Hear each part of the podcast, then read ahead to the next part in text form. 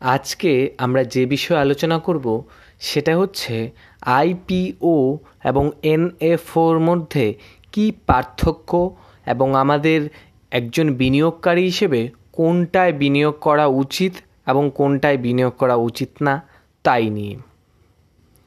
তো প্রথমে আমরা জানব আইপিওর ব্যাপারে। তো আপনারা যদি বিনিয়োগ সম্বন্ধে আগ্রহী হয়ে থাকেন তো জেনে থাকবেন যে কিছুদিন আগেই আইপিও এসেছিল জোম্যাটো কোম্পানির। এই খাদ্য বিতরণকারী এই সংস্থার আইপিও নিয়ে ভীষণ আগ্রহ তৈরি হয়েছিল বিনিয়োগকারীর মহলে। তো আইপিও মানে হচ্ছে ইনিশিয়াল প্রাইজ অফারিং মানে এই সময়ে যে জোম্যাটো কোম্পানি প্রথমবার লিস্টেড হয় এবং এই লিস্টেড হওয়ার সময় সেই কোম্পানির একটা নির্দিষ্ট সংখ্যায় তাদের শেয়ার হিসেবে তাদের শেয়ার মার্কেটে বিক্রি করা হয়। তো এই সময় প্রাইমারি মার্কেট এ তারা কোম্পানি সরাসরি তাদের যে শেয়ার তা সাধারণ এবং এইচএনআই বা অন্য কোনো রিটেল ইনভেস্টার বা বাকিদের কাছে তারা বিক্রি করে থাকেন। তো এই সময়ে যখন আমরা কোনো শেয়ার কিনি, তখন সেটা আইপিও বলা হয়।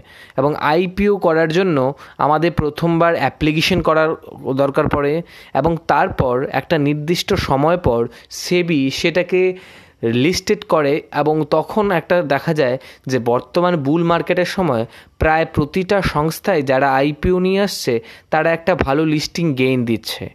কিন্তু এটা যে সবসময় হবে তা নয়। কোম্পানির ফান্ডামেন্টাল অ্যানালাইসিস করেও আপনারা একটা প্রাথমিক ধারণা পেতে পারেন। কিন্তু যেহেতু বুল রান চলছে এবং প্রত্যেকটা কোম্পানি একটা বড় রকমের অঙ্ক বাজার থেকে তুলতে পারছে, তো একের পর এক সংস্থা আইপিও নিয়ে আসছে। তো আইপিও অ্যাপ্লাই কী করে করতে হয় বা অন্যান্য ডিটেলস আমরা অন্য একটা পডকাস্টে আলোচনা করব। আজকে আমরা বলব যে এটা ইনভেস্ট করা উচিত কি উচিত না। দেখুন, এখানে যদি আপনারা ইনভেস্ট করেন, তাহলে আপনারা এককালীন একটা বেনিফিট পেতে পারেন যে লিস্টিং গেইন হিসেবে। যে আপনারা যত দামে আপনার কেনার জন্য করলেন, তার থেকে কুড়ি চল্লিশ শতাংশ বেশি দামেই সাধারণত লিস্টেড হয়। তো এইখানে একটা আপনাদের সুযোগ থেকে যায় যে আপনারা সেখান থেকে একটা অঙ্ক কামিয়ে নিতে পারবেন। এবার আসি এনএফওর ব্যাপারে। এনএফও হচ্ছে মিউচুয়াল ফান্ডের নতুন একটা ফান্ড অফার, যেটার হচ্ছে নিউ ফান্ড অফার। তো এইখানে কি হয়, মিউচুয়াল ফান্ড কোম্পানি তারা নতুন একটা মিউচুয়াল ফান্ড লঞ্চ করে বাজারে এবং এই লঞ্চের মাধ্যমে তারা বাজার থেকে টাকা তুলে এবং তারা নতুন একটা প্রজেক্ট বা নতুন একটা ভাবনা নিয়ে তারা এই মিউচুয়াল ফান্ড খোলে এবং এর জন্য তারা ভীষণ রকমের বিজ্ঞাপন দেয়। এর জন্য শুনে থাকবেন যে সম্প্রতি এসবিআই সমস্ত বেশি এনওফোতে বিনিয়োগ তুলেছে। তো এটা একটা মানসিক বাজারে হাইপ ক্রিয়েট করার জন্য এবং এটাতে আপনারা কতটা ইনভেস্ট করবেন, কি করবেন না, তা নিয়ে এখন আলোচনা করব।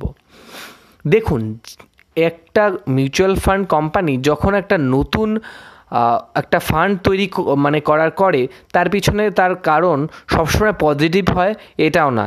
হতে পারে তাদের কোনো এক্সিস্টিং যে, তাদের যে প্ল্যান সেটা কাজ করছে না, তাই তারা নতুন একটা প্ল্যান আনছে। নয়তো, এরকম কিছু, বেশ কিছু মানে নাম যশ করা, বেশ কিছু মিউচুয়াল ফান্ড কোম্পানি রয়েছে যারা খুব কমই এরকম এনএফও নিয়ে আসে। তারা নিজেদের যে অলরেডি যে এক্সিস্টিং যে প্ল্যানগুলো আছে, সেগুলির উপরেই বেশি নজর দেয়। তো আপনি যে একটা প্ল্যান যেটা অলরেডি এর আগে কোনো ট্র্যাক রেকর্ড নেই, তো সেখানে একটা ইনভেস্ট করার থেকে তো ভালো। আপনি যে কোম্পানির যে মিউচুয়াল ফান্ড প্রতি বছর ধরে ভালো পারফরমেন্স দিয়ে আসছে, আপনি সেটার উপরে ভরসা রাখবেন। কারণ একটা নতুন ফান্ড কেমন কাজ করে সেটা আপনার কাছে অনেক একটা রিস্কের বিষয় হয়ে উঠতে পারে। তো এরকম নতুন একটা নিউ ফান্ড অফারে করার বদলে আমার তো মনে হয় যে এক্সিস্টিং যে প্ল্যানগুলো রয়েছে, যে ভালো ভালো প্ল্যানগুলো রয়েছে, যারা প্রতি বছর মার্কেটকে বিট করছে, আপনার সেগুলোকেই আপনাদের কনসিডার করা উচিত। এবং এই ক্ষেত্রে এনএফওর ক্ষেত্রে কোনো রকম লিস্টিং গেইনও নেই। তার মানে যে আপনি কখনও টোয়েন্টি থেকে থার্টি পার্সেন্ট লিস্টিংয়ে করতে পারবেন, সেটারও কোনো মানে নেই। তাই এই এনএফওতে যে ইনভেস্ট করা, আমার মনে হয় একটু অতিরিক্তই রিস্কের তো আইপিওর ক্ষেত্রে আপনি ইনভেস্ট করতে পারেন, কারণ বর্তমানে আপনি লিস্টিং গেইন একটা পেতেই পারেন।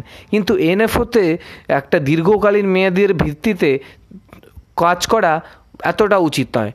সেই এনাফ নিউ ফান্ড অফার যখন বাজারে ভালো করছে, তারপর আপনি সেটা ইনভেস্ট করবেন।